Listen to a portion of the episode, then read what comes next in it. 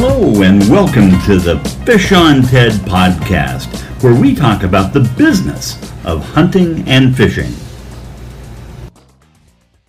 Well, hello, this is Ted Johnson with the Fish on Ted podcast, and I want to welcome everyone uh, for uh, listening in. We're recording this just a couple days before Christmas in 2018, and we've got a real distinguished guest with us today in um, that we have uh, Brian Kinsey from Brian Kinsey Guide Service out of Northern California. And without stealing a whole lot of his fire, let's uh, let's bring Brian into the conversation. Brian, are you there? I'm here, Ted. How you guys doing? We're doing well. We're doing well. Thanks so much for uh, spending a little bit of your time today, uh, giving us a little background uh, on Kinsey Guide Service. Yes, sir. Well, we're uh, uh, just a family outfitter and guide service out of Northern California, not uh-huh. to be confused with uh, Southern California, although we do have a lot of our uh, clients out of the South and the Bay Area. But uh, we're really big up in the North State, and uh, we do both, uh, you know, uh, full service guide service, both hunting and fishing, and we uh, also do Alaska. Wow, you're very diverse. How long have you been uh, been guiding, Brian? On and off for uh, probably 20 to 25 years uh, as a professional. Uh, did some 501c3 nonprofit guiding for years when I was uh, blessed enough to be working in a uh, different career that made me a lot of money. So I was allowed or afforded uh, to take a lot of uh, kids and uh, women out, both fishing and hunting, to keep our uh, keep our women and children in the woods and on the waters. That's important to do nowadays. We have uh, too many kids in front of television sets with controllers in their hands, and they forget that the great outdoors probably has more adventure than what they're watching on their screens. Yes, that is correct. And not only that, I mean, uh, you know, the women and you know have a, a big chunk of our boating population, if not the majority, and uh, you know we we need to really get these these women out into the woods and on the waters because when things come up in our fishing game uh, commissions, you know we really need their vote, and we need really need women and, and kids in the outdoors so that we're also raising our our kids uh, to keep our traditions healthy and alive. Also, I mean, we work with uh, the GWG girls, the Girls with Guns, uh, Jen and Narissa, and uh, Ted Lighty with uh, NorCal Firearms Instructions. These are big, big companies, and GWG obviously is worldwide, uh-huh. and they're doing a phenomenal, phenomenal job of, of getting the uh, the women and children uh, in the woods and on the water, along with the NWTF. We do a lot of work with them too. And that, uh, you know, we're, I mean, if you listen to the Meat Eater podcasts and, and others, you'll see we're losing our lands and we're losing our waters and we're losing our privileges and our rights, you know, every single year. And, and I just lost some real significant land uh, in California that I guide on too that was purchased by an Australian company. So really? very, very frustrated about that. Yeah. Wow. Yep. We have a uh, we have Roseburg timberland, which show I want to say I want to say it was around 177,000 acres, which is in an area where I live, northeastern California, of just rural mountains and and uh, wilderness. And it was owned by the Ford family out of Oregon, right. and uh, but it was always always open to the public. Well, this year, an Australian company called Landvest came in and purchased it and locked all the gates, shut. Not only can you not travel there with vehicles, but you can't even walk on this land anymore, and it's literally in my backyard. Oh my, that uh, sort of changes things up for you, doesn't it? Yeah. So, I mean, the, the, the, that's the segue to the uh, the importance of getting, you know, every child, every family, every woman, everybody in the woods and on the water to enjoy it as a as a family, right? I mean, families that hunt, fish, and pray together stay together. I love that. No, you're you're exactly right. You are you are exactly right. It uh, growing up in Oregon, you know, um, it it amazes me how much land that we used to run on that is no longer available to us, and it, it and it's really That's, sad. It is really sad that um, we're we're losing that that battle right now. But uh, with people like you uh, as advocates for you know uh, the outdoors, uh, hopefully we can turn this around a little bit. Yeah, I hope so. I mean, there is some some great organizations really fighting that for us right now, but we'll see. We'll see where it takes us. I mean, you know, I'm getting up there and trying to pass the torch on to my boys, and uh-huh. already there's things there's things that they cannot do that I was uh, afforded to do as a as a child growing up because those privileges have already been taken away. Yeah, good point. Good point. So, uh, Brian, you uh, you call Northern California home. Is that correct? Yes. So, so myself, my family, my father was uh, born and raised in the Sonora, California area, right there at Yosemite. Most people in the country know where Yosemite is. You bet. Uh, and uh, then, then my mom's side of the family is Nevada, Winnemucca, Nevada area. So we're just kind of a, you know, just been a mountain family pretty much our, our whole lives. Just born and raised in the woods. Uh, I did do a small stint of school uh, down in the Bay Area for a while because I excelled in sports.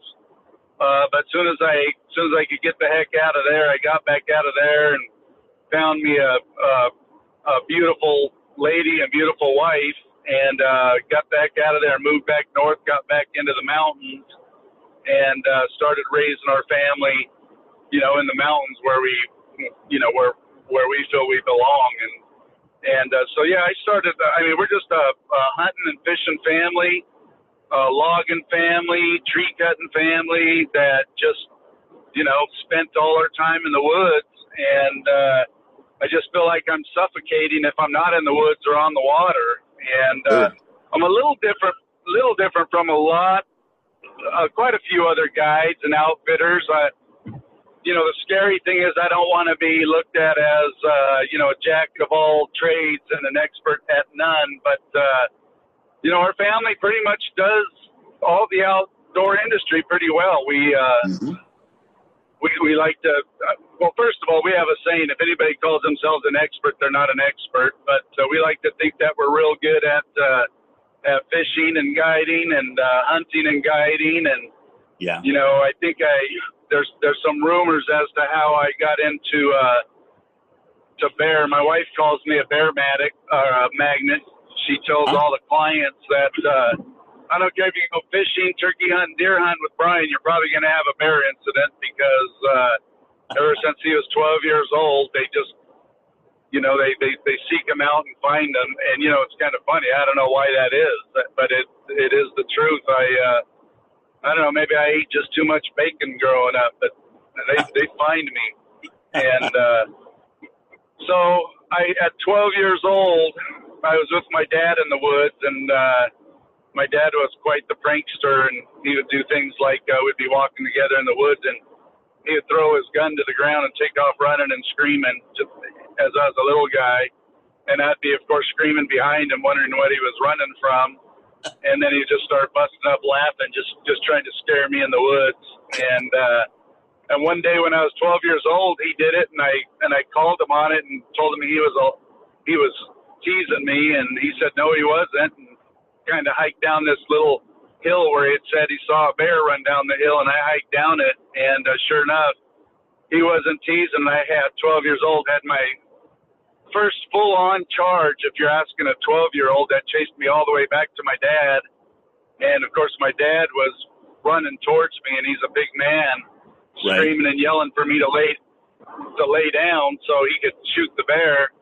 And I, at 12 years old, I was like, hell no, and ran right past him to the truck. And ooh, I got a really good butt whipping, and my dad was in tears because it scared the hell out of him. And oh, I learned my first fight yeah, learned my first valuable lesson, and then all of it, and ever since then, I, uh, you know, I've just been in the woods with the bears. I've, you know, I'm, I've, I've always tracked them, sought them out, smelled them out.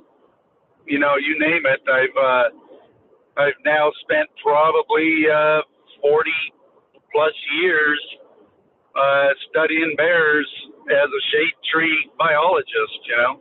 Wow. Well, and and and I know that if you have a a specialty or a passion, it, it's bear hunting. You were mentioning to me as we were uh, getting ready for the interview here that you're actually turning down bear hunts on a pretty regular basis just because you don't have necessarily the bandwidth uh, of, of, of, you know uh, to, to handle everybody that's contacting you, right? Yeah, you know, I the, the real issue is, um, well, I got I, I just love the fact that there's there's there's closet bear hunters in California all over the place, and uh, and when I the reason I say closet is because my goodness, if you're from the Bay Area or if you're from Southern California and you want to go bear hunting, you there don't tell your neighbors and you you know you don't boast about it around town or anything like that because they you know they they voice their opinion you know uh, poorly about hunting down in those areas. However, that's where probably 90% of all my clients come from. And California has very strict uh, laws um, that pretty much do everything they can to prevent you from being successful. I mean, you can't use hound dogs like you can in Idaho and other states, New Mexico. Uh, you can't use bait like you can in Alaska and Canada, Minnesota, Idaho. You know all the all the areas that are very very populated with bear. You can either use hounds or bait or both, but in California you can use neither. Heck, you can even you can even Google uh, hunt by can you hunt by water with uh, for for bear in California, and uh, one of the uh, game wardens wrote an article about how it's how it's uh, unfair chase or not. Any true sportsman would never hunt a deer or a bear or any wildlife by water. Really? And I'm, you know, I'm thinking, are you flipping kidding me? Are you kidding me? Yeah. What What about those of us that, that would that prefer our organic meat, that prefer, prefer wild game rather than, you know, raised uh, you know, beef and, and raised, you know, fish and farmed fish and all that. So if I, because I'm not a, a huge trophy hunter, and mm-hmm. if I want to go get my game, if I want to be successful and get my the return on my investment on my hunt license, my tag, which is also expensive, I'm, mm-hmm. I'm you're gonna frown upon you're gonna frown upon me because I found my game by by water. Yeah. Wow. To, to be more specific, to be more specific, they're talking about any man-made water. So if I find a, a man-made guzzler in the woods for the cattle or for the wildlife or anything like that, if I hunt anywhere near it, like within a quarter of a mile, not yeah. only am I breaking the law, breaking the law, but I'm it, it's unsportsmanlike. So really? it sounds like I'm being a, being a little sour, but the, my point is, is boy, they sure do everything they can to prevent you from from being successful. And I'll tell you what, ever since they they outlawed hound hunting in California, I think it's been seven, eight, nine years now. Right. We have never met. We have never met the quota since. Not even close. So we have a 1,600 limit a year. It goes from about August to to the end of December right? Or, and or until 1600 bear are harvested. Well, ever since hound hunting closed, we have not met that quota. So guess what? Our bear population is significantly increasing, and anybody that's a good conservationist know that you know your habitat can only sustain so much. That's right. Right. So you're seeing more and more incidents of bears that are that are breaking into homes. I happen to to also uh, uh, be a licensed trapper also. And mm-hmm. so occasionally I get called I get called to depredate, you know, animals and bears and that kind of stuff that are breaking into cabins or whatever. And uh, sure enough, man, it is on the increase like crazy. So so instead of using this renewable valuable resource, what we are actually doing is calling fish and game and complaining that a bear is in my trash or a bear is under my deck or a bear broke into my cabin or a bear this or bear that. And so they're coming out with their traps, trapping the bears and euthanizing them. And when you depredate a bear in California, you cannot eat the bear and you cannot use the hide. It has to be buried. So it's a total waste. Really? Yep. So these ignorant people of ignorant people of California that that think that they're doing right by these animals are actually causing more harm than they are good. Instead of a healthy population, we are I believe personally that we have already trended to an unhealthy population. Wow. Now you say so so here's here's what's really tricky. And so then you go, oh, okay, well, shoot, you must be killing a lot of bears and have a 100% kill rate. No, it's not. excuse me, the uh, the success rate is very tough because there is a lot of hunters in California, and as soon as that that uh, deer season dinner bell dings and all the hunters go in the woods, all the bears become nocturnal. Oh.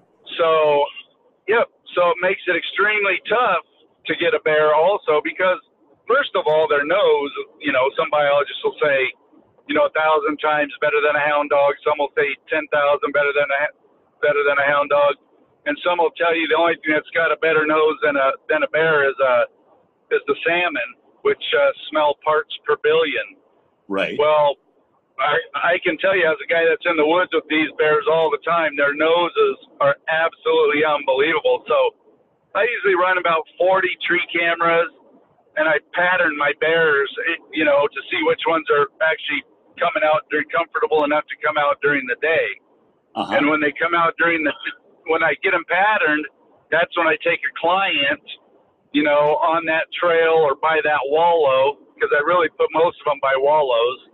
Right. And uh, then we hunt we hunt the bears that are that are actually coming out during the day. Well, you could have wind in your face for three days in a row, and the one day you go out there, you get one little swirl, your hunt's over. That bear's not gonna not gonna pop out of his bedding area, and or he's gonna smell you coming because they know where to lay, where the wind's gonna come to them from where they feed and where they get their water and where they wallow. They always they're smart enough to lay where whichever way you come in, they're gonna smell you. Right. So you've got all those things going against you. You've got the hunting pressure, which you would think is would be good to jump them up. It's not. They become nocturnal, and then you, their noses are so incredible. They're the most inc- toughest toughest animal, in my opinion, to hunt in North America is the bear.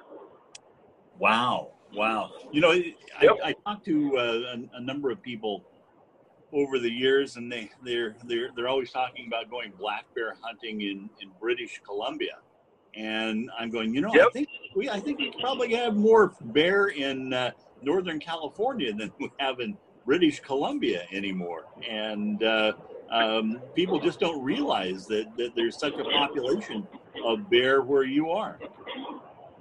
Yeah, I think uh, the last time I looked, it's been a few years since I uh, got into the, the census numbers, but uh, I think it was 44,000 just a few years, you know, about four or five years ago. And I know it's probably got to be pushing between 50 and 60,000 right now. And you got to really look at the the geographical area. That's more of the the northern California and then the the eastern, uh, you know, from from southern, uh, kind of mid California on the eastern side. There is a few in the mid California on the western side, but the majority are all running up from about mid California all the way up the, the eastern side of the state, and then probably north of San Francisco all the way up to the Oregon border on the western side of the state. So it's uh-huh. really only about half of half of California and uh, that's where that population is about fifty thousand. And few years ago, I was playing around with the forty-four thousand number based on the amount of terrain that we have, and I was coming up with there's about one bear every two square miles in in bear habitat in California. Um, but I, you know, I, I got to follow that up with I'm not I'm just a 102 IQ guy from the mountains, so uh, you know, take that for what it's worth. so, so if somebody wants to uh, um, come and book with you and, and have the best chance of getting a, a bear, Brian, how many days are we talking about that, that you'd like to uh, take them out hunting? Um, you know, and I would imagine you're doing a lot of scouting and and uh, a, a, lot of prep work for them coming in also. But if, are we talking a three day hunt, five day hunt? What, uh, what what's the norm out there? Well, our scouting is uh, pretty much year round. Uh, you know, my cameras are up year round. Matter of fact, sometimes I forget I have cameras out there, and I'll stumble across them a year or two later and and pull a chip out of them and find just a gold mine of, of things that you see on there. Everything but a Bigfoot, I do have to say. Really? Um, but, yeah, everything but a Bigfoot. So we have we tailor our hunts. We're actually even doing something did something new this year. Um, but uh, for the most, the majority of our hunts are three day hunts, and uh, that's uh, public land three day hunts. I think we have them for about eighteen hundred dollars right now. Which, if you look at any hunts across America or across the world right now, you'll find that that's one of the the most inexpensive hunts around. And and uh, I, I think they're inexpensive. One is because I have a conscience, and two is because the success rate is not real high. It's not a, you know, 60, 70, 80. It's more of a 30, 40, 50, depending on the year. Mm-hmm. and it is because it is because no hound hunting, no no use of bait like up in British Columbia and Canada. You know, they get to use bait up there, so the success rate is quite a bit higher. Right. And uh, and so you know, we really have to do our due diligence out there. We have to really focus on scent control is really huge also. And, uh, but three day public land hunt usually about 1800 a four day private land hunt is 2500 and we're doing, uh, uh, DIYs. We did a test this year on DIYs and it worked out really, really well. We, we brought out two mm-hmm. to do DIYs, and and one was successful and one wasn't. And the one that wasn't was was oh what a what a phenomenal individual this person was. This person out of the military for eight years. And, excuse me. So we had a um, this young man. I think I could say his name. His name's Adam. I won't say his last name. Okay. Uh, he is he is uh, out of the military, special forces, has never hunted in his life.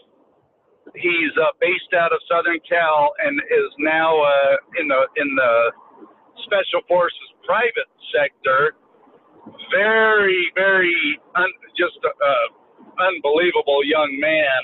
Never hunted and has always wanted to hunt and came up. So I I spent uh, two days in the woods with him, just teaching him, and then uh, I let him go do his DIY by himself for a few days, just disappearing in the woods with the bears, and showed him, you know, sign and markings and scat and you know all the pictures right in the area that he was. So there was no doubt he was surrounded by bears. And man, that guy said of all the crazy stuff he has been through overseas and in Afghanistan and everything, that by far, he said, was very intense. and he just had an unbelievable time out there. He, he he was so excited when he'd get back each day back to our our place to report in as to what he saw, what he found, and that type of stuff. But to give you an idea, that's only a thousand dollars, and you come stay in one of our guide rooms. Excuse me, one of our client rooms, and uh, it's a two day uh-huh. uh, DIY. So you just you just come drive up or fly up. Doesn't matter if you if you if you fly up. I give you one of our vehicles, or we even have places close to our home. give uh-huh. you a GPS with all all the coordinates already marked on the waypoints. You go through a two to four hour orientation with me, and then uh, you know a little some video and some pictures. We look at the tree camera pics and and uh, if you've never hunted before, then I'll usually go out with you on that first day just to kind of show you what you're looking for and looking in the woods and that type of stuff. Sure. And uh, we're, I think we're going to do. We're, we're the reason we're doing that is I've got so many guys that I'm turning down that are actually avid hunters. They just need a spot to go, and then need to be taught, you know, uh, taught about bears. So right. they don't really need me to hold their hold their hand through the woods so then if they get one, I have a sat phone and or, you know, they have their cell phones with if they're within text range. And if they do, like we had a, a Russian lady this year do a DIY and she got one. And uh, man, she just listening to her voice as she was calling us to say she got one, you know, the adrenaline and she was so shaky at everything and she didn't want to approach the bear and you know and all that and we're like perfect that's part of the package you call us and I send my Sherpas up there, and they approach the bear. They will teach you how to gut it out and work alongside it with you. They'll drag it out. They'll process it. They'll help you get it to the butcher. They'll help you get it to Fish and Game to get it validated. They'll help you uh, get it to a taxidermy if you want to get a taxidermy. And uh, so went one for two this year just on the, the little test we were doing and got feedback from both of them, which was off the charts. So if you look at our hey. our feedback on our website, it's so far. I mean, knock on wood, it's five star ratings. Um, you know, and even the ones that are not successful in our bear hunts, they'll flat out tell you, you know, what a great experience they had with us in the woods, and the amount that they learned is more that they've learned. You know, anywhere from ten to forty years in the in the woods hunting. They've never learned as much as they did from from my family going in the woods with us. So right, you know, a, so, a so any uh, a, a, question. Go ahead, Chad. Was, I was scratching my head on. You know, we we've heard a lot in the media about the fires in Northern California. Has that affected your operations? It has just a little bit. Uh, the real sad and scary part uh, about a couple of those wildfires was it was uh, the the, uh, the Camp Fire up in Paradise that was really centered around not necessarily hunting area, just a mountainous town in Paradise in that area. That was one of the most insane things we've ever seen. And you know, just a few months prior to that was the campfire, which affected us personally with my. Uh, I'm sorry, it was the Carr Fire uh, affected us personally because I had a daughter and, and husband and a, and a couple of my grandkids were affected by that. They're all healthy and safe and okay, but uh, they were right right there. Um, and you know, and the, the amount of friends and family that lost things was big. The west side of Redding, California, surrounded by French Gulch and Whiskey Town, uh, on up uh, towards Siskiyou uh, was definitely affected, um, especially for bear and deer. Fortunately for me, 90% of my hunts are on the east side of uh, northern of, of I-5, um, and the east side of Redding, California, and the east side of Shasta Lake. If you're looking at, you know, Google Maps or anything, right. the majority of my hunt my hunts are um, in the Fall River area, the Burney area, the Whitmore area, the Oak Run area, the Montgomery Creek area, and Big Bend area, and none of those uh, had any fire at all. Um. Occasionally, like this year, I had I think three hunts, which would be called the B zone side, which is the west side of I five, and there's still plenty, plenty of bear and plenty of habitat over there um, for hunting deer and bear. But but I'd be lying if I didn't say that you know it didn't have an impact. It definitely did in some really good good spots and good areas, and I definitely lost a few uh, tree cameras over there. Oh wow! you know, I'm yeah. Gonna, so it was it was crazy. I'm going to switch gears on you just a little bit. Um, you know, in, in, dealing with you and, working with you over the last couple of years, I've, I've become more educated in the opportunities in Northern California. And one of the things that astounded uh, astounded me was the opportunity to, to catch trophy rainbow trout up in your part of the uh, up in your part of the world. And you uh, you provide guide services and drift uh, uh, uh, drift boats and and trips for people that want to do that also, right? Yeah, matter of fact, that's you know I was up at four this morning. And had a trip this morning. My boy also, one of my boys had a trip um, also, and if you look at our website at www.kyncyguideservice.com, that's K Y N C Y guideservice.com. You'll see that my boys also guide, and I've got a 17 year old that's already showing an interest in guiding also, and they're all, I would, you know, I'm uh, just a proud dad here, but I would say, you know, I've got three accomplished uh, fly guides out there. Well, two of them are guides, and one of them 17 years old, and they're accomplished both in spey casting, uh, uh, oarsmen on drift boats and rafts. Um, and uh, yeah, we run five different drift boats and rafts, uh, NRS rafts. Those of you that that are familiar with framed rafts, mm-hmm. and uh, a lot of people don't know that. I mean, when you when somebody says you're from California, they're thinking of an ocean and a and a guy on a surfboard, and uh, so I post all the time on social media what what Northern California really looks like, which is snow-capped mountains uh, right. pristine rivers like the Trinity River, the Eel, the Mad River, the Smith, the Klamath River, and one of our our biggest rivers that doesn't get talked about a lot is the Upper Sacramento River and the Sacramento River uh, coming out of Keswick Dam and Shasta Lake. A lot of people don't know that is ranked on the top four tailwater trout fisheries in the United States by Trouts Unlimited. Really? So That's it is, yeah, a top. Let me say that again. It is considered a top four tailwater trout fishery in the United States. And we're not talking about planters either. We're talking about wild trout.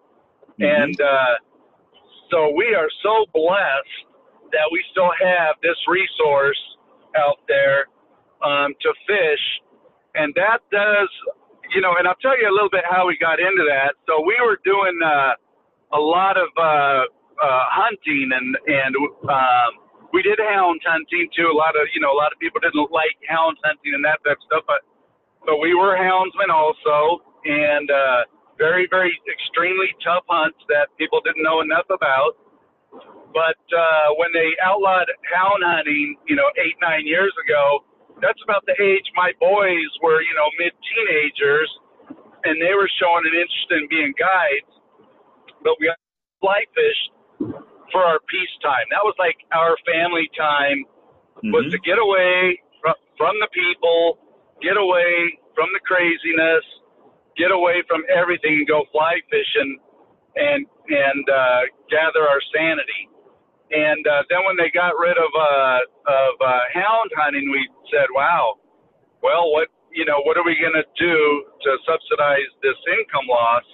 Right. And I said, "How do you know? How do you, how do you guys feel about you know teaching other people how to fly fish and and uh, taking them out on the water?" And uh, they're like, "Well, we've never really run a, a boat like you, Dad, and that kind of stuff." So mm-hmm. I started teaching them at a very young age kind of selfishly a little bit because if I taught them how to oar safely a boat, then I got to fish more.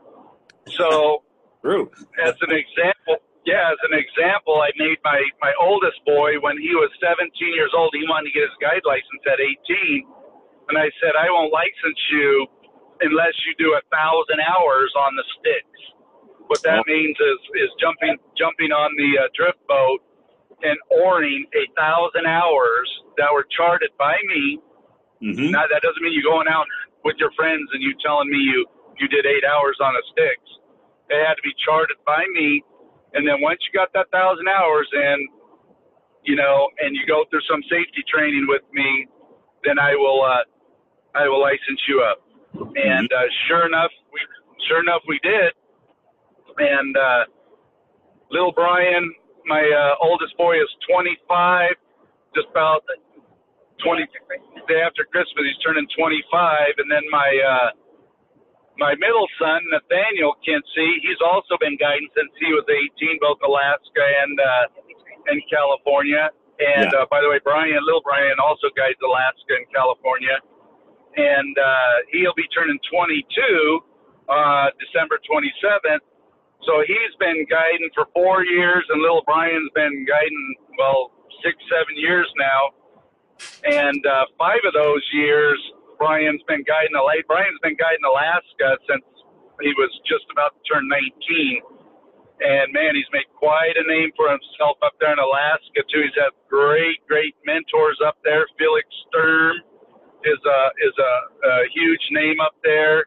He yeah. works with Jimmy Jack Drath, Jimmy Dra- Jack Drath of Jimmy Jacks. Anybody that's been Alaska probably knows Jimmy Jack.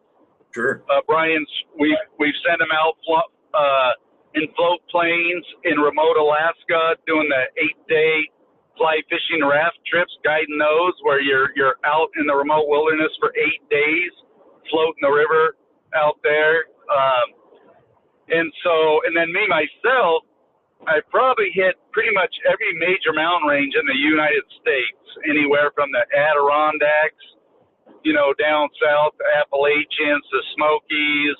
Uh, not a not a whole lot of stuff in the south and southeast, but mm-hmm. uh, Colorado, Wyoming, the Miracle Mile, you know, all through Montana, Idaho, Snake. I mean, you name it, Hoback. Uh, you know, just gaining all these years to share with our our clients. Now, am I, are we experts? I'm going to say no. Again, I don't I don't know that anybody can call them an ex themselves an expert fly fisherman because man, there is just entomology in itself. You know, it is is an insane uh, topic to learn. You know, sure. uh, that's that's bugs in the hatch and, and all those types of things. And just as think, just as soon as you think you're a steelhead expert, you can go out there and get humbled pretty quick. Um, but yeah, we uh, we're out there on the water pretty close to every day, um, other than when bear season comes around. I still have, usually have one of my kids out there. Um, so yeah, we're uh, we've been uh, just knocking it out of the park every single day on uh, on fly fishing. Uh, the Trinity, the Eel, the Mad, the Klamath, um, all those those uh, rivers. And right now, the Trinity's been fishing really, really well. You've got what steelhead in there right now? Yeah, yeah. Mm-hmm. Steelhead's mm-hmm. been doing great right now. Awesome. So, so uh, a little bit more uh, a question on on the upper Sac. How how big are the trout that you're catching up there, Brian? Oh, we I would say on the Sac, um, your average is probably pushing 18 inches we get uh, probably the majority of our fish between 16 and 20 inches, and then mm-hmm. almost every trip, almost every trip, we're pulling a, a 21, 22, 23, and then we get occasional uh, 24s and uh, 25s. And I think our, our record on the Sac has been about 27. And then on the, the Trinity, you know, we're catching 25 to 30s, uh, 30 inch steelhead uh, it's not known for its monster steelhead, but they're still pretty good and pretty crazy fighters. And then our our coastal steelhead get quite a bit uh, quite a bit larger. Well, Brian, this has been really enlightening. You know, one of the things that I, I, I, I don't say enough, but I truly believe in the bottom of my heart that being a guide and outfitter is one of the most prestigious and I think the rewarding, most rewarding things that you can do in life. And the reason I say that, you know, I, I, I think about relatives um, that I've had over the years, like you, that were outdoorsmen, and lying there on their on their deathbed, if we want to talk uh, uh, morbidity, um, I doubt that they're having any thoughts of gosh, what a you know what a great business life I had, and look at all of the deals that I put together and that sort of thing. What's going through their head is, you know, gosh, you know, remember the time that uh, we went out and and we shot that whitetail, or I, I landed that 28 inch inch rainbow, and those memories are created by people in your industry, and um, and and you know, besides that passion, which you obviously have, you know, what what else does a, a guide have to have in his heart or in, in his skill set to be good at this business? Yeah, that you know, those are great questions. Um, I will tell you this: that there are all different kinds of great guides for different reasons. Um, but if you have the if you want to be a guide because you want to make a lot of money like Jim Shockey, you're in it for the wrong reason. because you know I was a corporate I was a corporate executive and I was a six figure guy for a number of years. Hated hated it. My wife used to say I would this is in northern Minnesota and I would I would be home happy I'd get up in the morning, put on my Ferragamo shoes and my fifteen hundred dollar suit, and she said I just turned into a jerk, and uh, that's because I felt like it, I just I hated my life at that time, and mm-hmm. everybody kept telling me, everybody that would come across me that would say, "You make how much?" Oh man, you you you put up a lot with a lot of crap for that kind of money, and it finally hit me, you know, where I was like, there ain't no money, no money worth me not being in the mountains or on the water.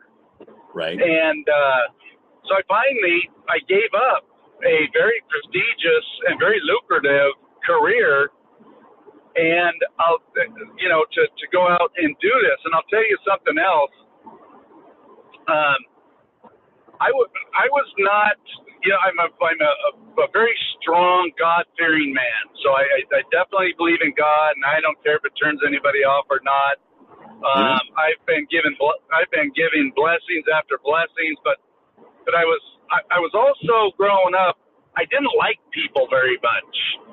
I mean, I you know, I just I didn't want to be around people. Again, I'm I'm from the mountains. I'd see all this stuff going on in the big cities and all that, and I would just, oh gosh, how can people be like this and do this and live like that? Just didn't like being around people. Well, I also believe the good Lord has a little bit of a sense of humor too. So when when I got into this business, He put me with a demographic that I didn't like very much. And that is the majority of our demographic comes from big cities mm-hmm. come from corporate offices, come from blue, collar jobs, you know, just a hard working everyday American that are in that grind every day that, that I did not like or did not want to be around. Mm-hmm. And through prayer and a lot of, uh, of, uh, faith, I took it to another level where I, I also used this a little bit as a ministry.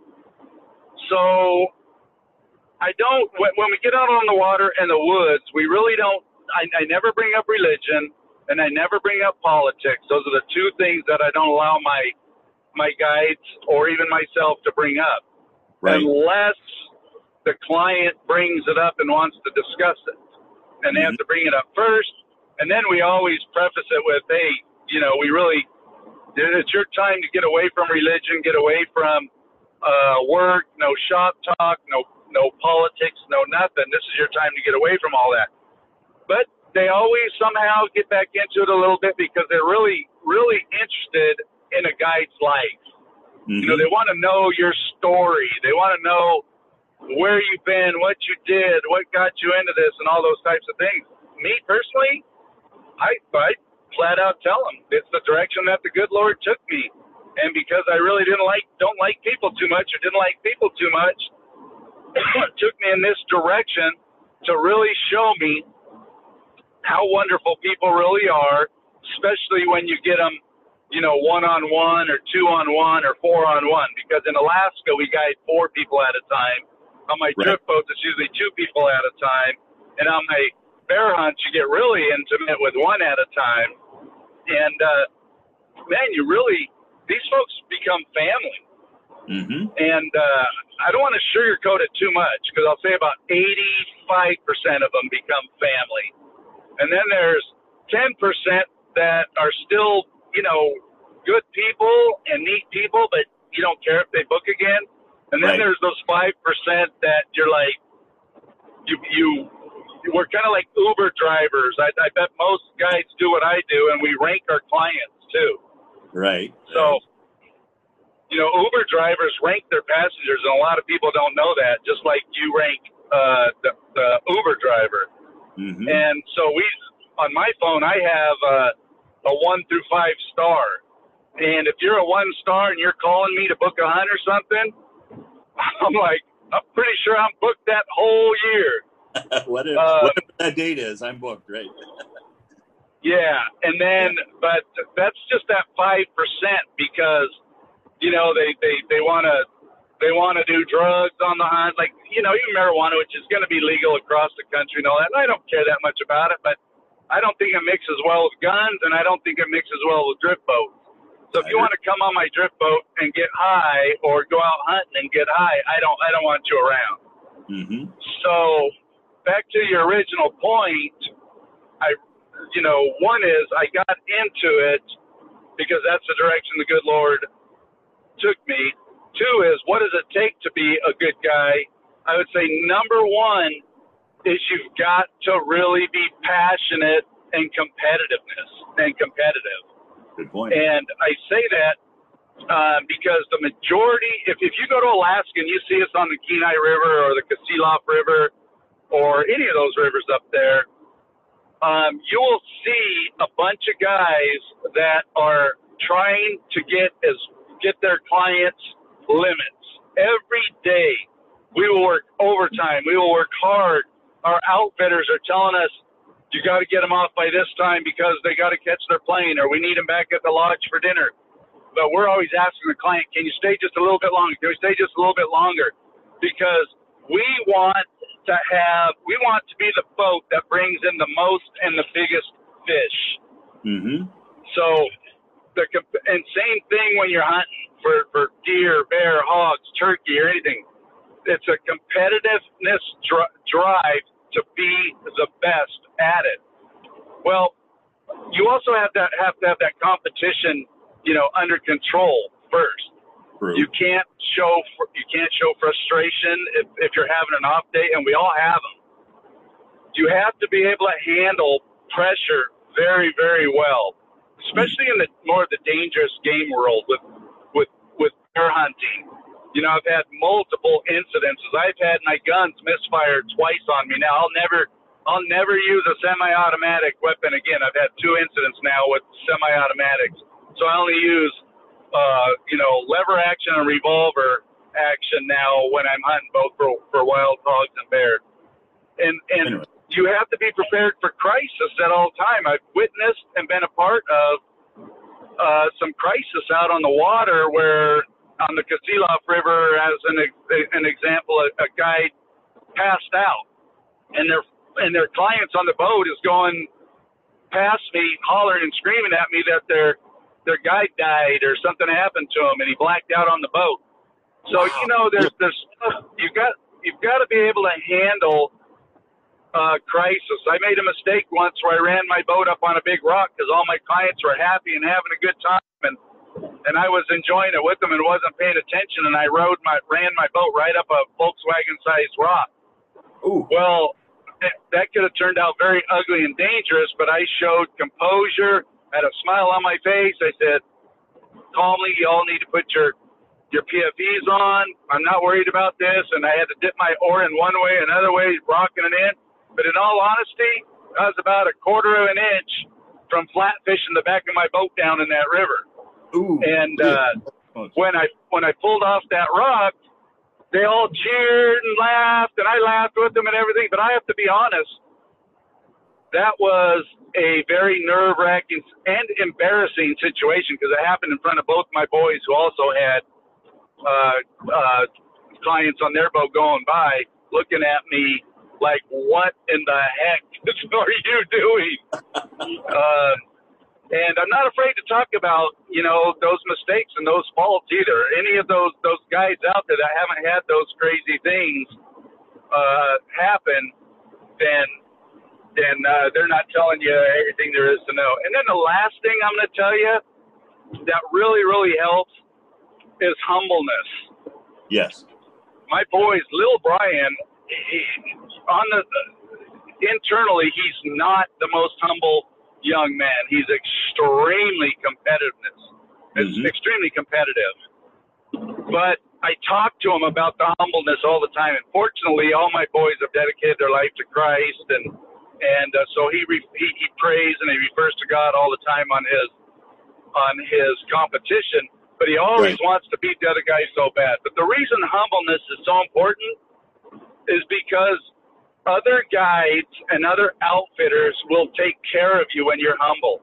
If you go to them and you say you're you're you're struggling with your technique with let's say uh, catching silvers, you know, coho, mm-hmm. and you need some help, or if you're struggling running the tiller motor, you know, on the Kenai, or or running certain runs, or working certain knots or whatever, man, these these guides that the the the the, we call them the OGs. Yeah. Um, those guys will put their, in case it ever makes it out, the guys like Felix Sturm or Ross Wilkerson from the Fly Shop in Redding, California, and and uh, and Gabriel. Uh, these guys will put their arm around you and and say, "Let me show you this. Let me show you that." If you go out there and you act all cocky, like you know what you're doing, mm-hmm. and you act and talk like you know what you're doing and you don't, they'll sniff you right out. Your clients will sniff you right out. Yep. And you will look like a complete idiot. And you yep. will fail. And and the, the the OG guides out there will watch you fail. Right. So I would I would say you know the the competition and uh, the humbleness is are two behaviors that are extremely important. And then the professionalism is paramount. Yes. Um, it's so easy to get wrapped up with certain clients where they're hardcore blue collar construction guys, and you go by another boat and you're like, "How many did you catch?" Yeah, well, we got six, and uh, you know, and and uh, you need to, you know, we I train my guys to be very, very professional. If you're having a great day on the Kenai or the Kasilof, and, and we're going by other boats, we talk to our guys like, hey, if other boats look like they're struggling or or say, how you guys doing? Just smile and wave and say, we're having a great time. There's no such thing as a bad day on the river.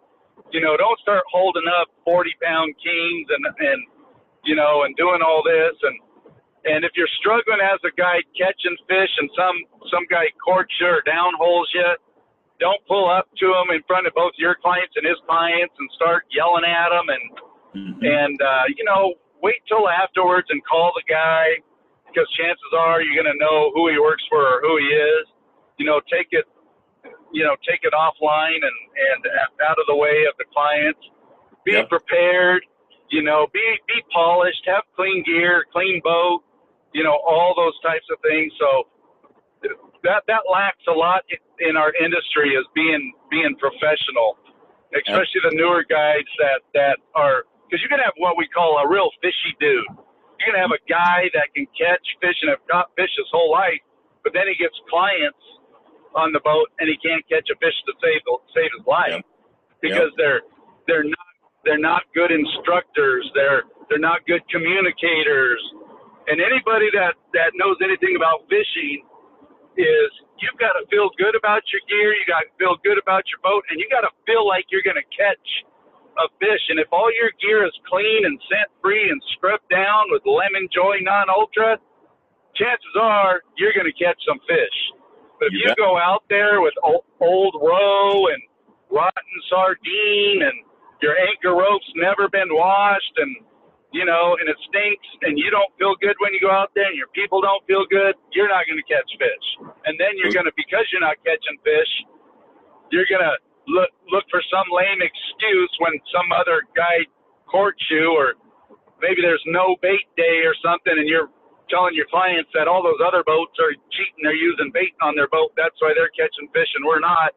I Right. mean, you're gonna, you're gonna, you know, just make all rationalize your poor behavior. So I'll just wrap it up and say professionalism, uh, very competitive, but very humble. Those are off the cuff traits that I think are very important in the industry to have.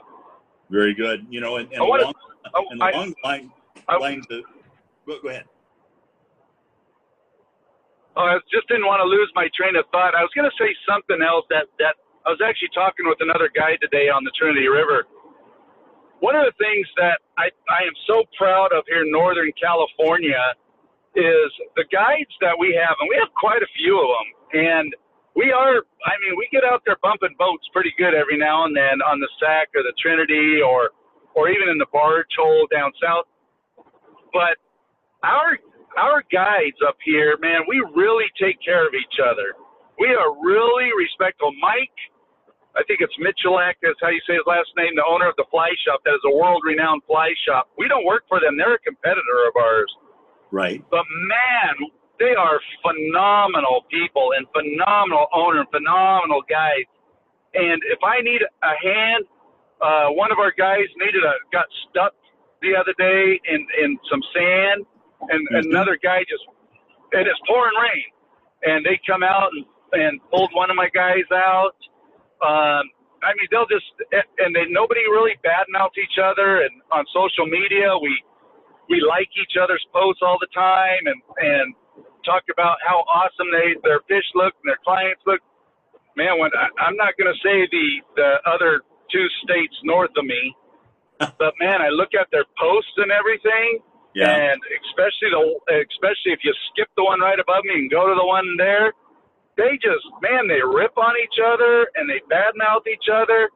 They laugh at the other. You know, you'll see somebody, some guide with a client posting a, a a dark salmon that's not chrome, and you'll get like 80 comments of and, and half of them from guides ripping on the guy about how what a what a joke it is that he would post this ugly salmon and uh, you know and all this kind of stuff. Yeah, we don't need any of that in the in the in the outfitter and guide industry. It's man, you go from from from everyday work to which might be steak, and when you go to the guide life, you go to top ramen, Yeah. maybe some fish if your client gives you some. So you know, nobody needs to to really beat each other up verbally and and do all these types of things. Every one of these guides out there, or, or aspiring guides, are working extremely hard to make a living, and they and I'll get comments occasionally. Yeah, I, I went out on a boat with so and so, but I know what he was doing. He was he was only taking us to the to the small fish holes, saving the big fish holes for his special clients and his family or himself. And I'm like, are you kidding me? Do you really think that's what happens? There is so much pride on these boats out here in Alaska, California, Oregon, Washington. Man, we want every fish we can get at legally and the biggest fish we can get legally because we want to post it and brag about it and celebrate it, you know, and beat our chests a little bit about it, and then sit down and, and bow the knee and humbly thank the Lord for allowing us to do that. So true. So to think that, to think these guys don't have an extreme amount of pride and are trying to do the best they can every trip, you don't know the guys like the. It, I, I I forgot one last thing, and that's the. Uh, you also have to be able to handle the pressure and stress of not producing. I was Mhm. listening to a podcast uh, from Washington, uh, a Steelhead podcast last night, and uh, and the, and two of the guys on the podcast were were two of the there's three hosts, and two of them were asking the one host, which is an extremely fishy guy, and they're asking why aren't you a why aren't you a guide? And he says, because I listen to your guys' stories every day about the pressure and stress to catch your clients a fish. And And he goes, and I, I he goes, I can't live with that. I cannot do that. And and man, that that that hit home. He was exactly right. We have a lot of stress to produce, and people don't Mhm. realize that. And we, so there is some stress in our office on the river and in the woods, and that is to produce. Mm-hmm. Mm-hmm. Well, yeah, yeah, exactly, exactly. You know, and and I hear it all the time that uh, you know people will say, "Gosh, you know, I what a, what a great life a guide has. All they do is is is fish all day long." Well, you're only looking at about half of their day when when you say that. Um, there, there's a lot more preparation work and and and uh, logistics and everything else that uh, you guys go through that people just don't see you're doing behind the scenes. I uh, my I calculated with my wife this season. Bear season's still going, but I didn't take anybody out for December because I felt it was unfair for me to take their money because it's just too too tough to get a bear in December. So we calculated out my wages for this bear season. Uh, that includes gas, materials, incidentals, driving to and from cameras, my time out there doing it, da da da da. I made about six dollars and seventeen cents an hour this season. Wow. Does that include overtime? Yep. There is no overtime in the guide world. I'm salaried. It, it's all Yeah, bad. six seven six six seventeen an hour, and uh, but we always do say, yeah, this is my. I do have the greatest office in the world. That that is for sure. But behind the scenes, you know, there it, it, sometimes it is a grind. Getting up at four in the morning, you know, to go meet your clients or you know get on the water by five thirty or six. You know, we're always we got to go to the sandwich shop you know, find the places that open at six that'll make sandwiches because you don't want it soggy from the night before, and you Yeah. know all the things that that we're doing to prep, and all like I mean flies, you know the bugs that we use fly fishing, they're expensive. You know Sure. the leader and tippet material and everything. You know everybody goes, man, you make four hundred dollars a trip. You guys are getting rich. Well, if you calculate everything and the amount of gear that happens and the the gear that we buy, and then when when the clients break, you know, two sages, sage rods, and one net in one trip, that gets pretty expensive. You have to do quite a few more trips to to make up for the loss on that. You know, one individual that fell and broke all your gear. You know, and that's a true story, by the way, on on my son's boat. Oh boy, that is an expensive trip. That uh, that's a week or two to pay for that one. Holy smokes, that's crazy. Well, hey, I- Especially I if you don't have the proper insurance. another real important question I have for you is, uh, you know, where, where do you, what, what side of the fence are you on in regards to, are you a banana free or a banana friendly boat? oh my god! I, you know, okay. So in Alaska, especially, you better not even bring a banana into the state.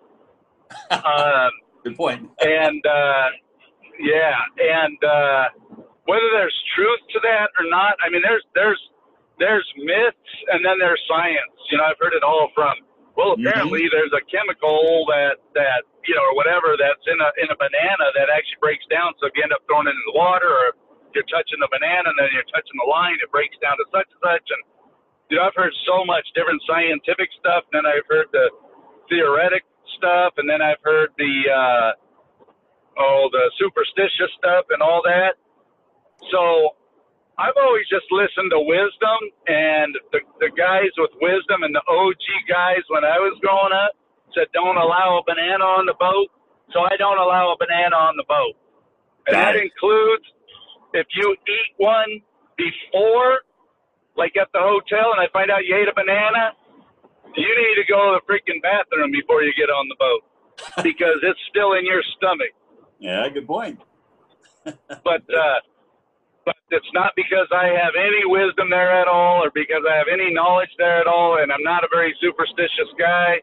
But bottom line, the OG guys, the guys that have been around forever, that have probably caught more salmon and steelhead and trout um, than my family ever will together combined.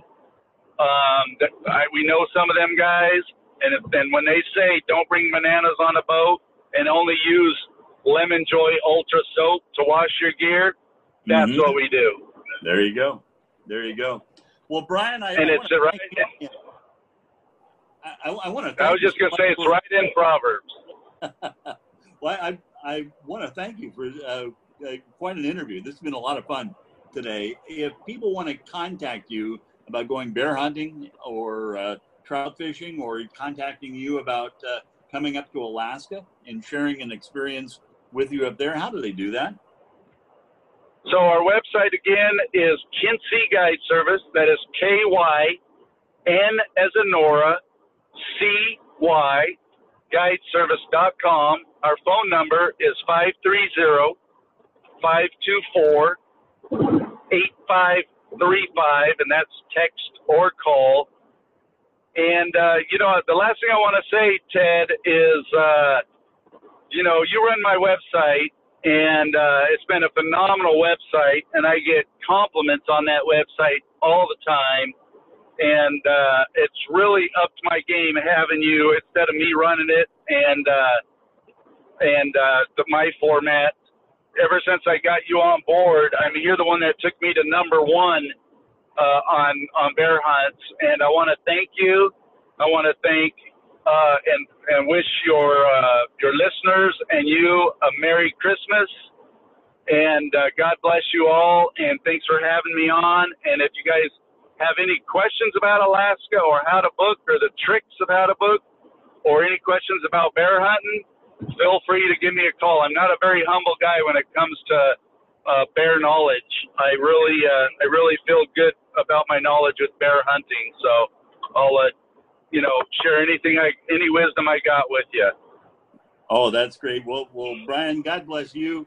Merry Christmas to you and your family. I know Celeste, uh, your lovely wife, is sitting next to you in the in the car. You're headed down to uh, uh, the grandma's house, appropriately, right for the for the holiday, bringing her back. And and I just want to uh, thank you both, and uh, especially for Yeah. the kind words. That, that's really appreciated.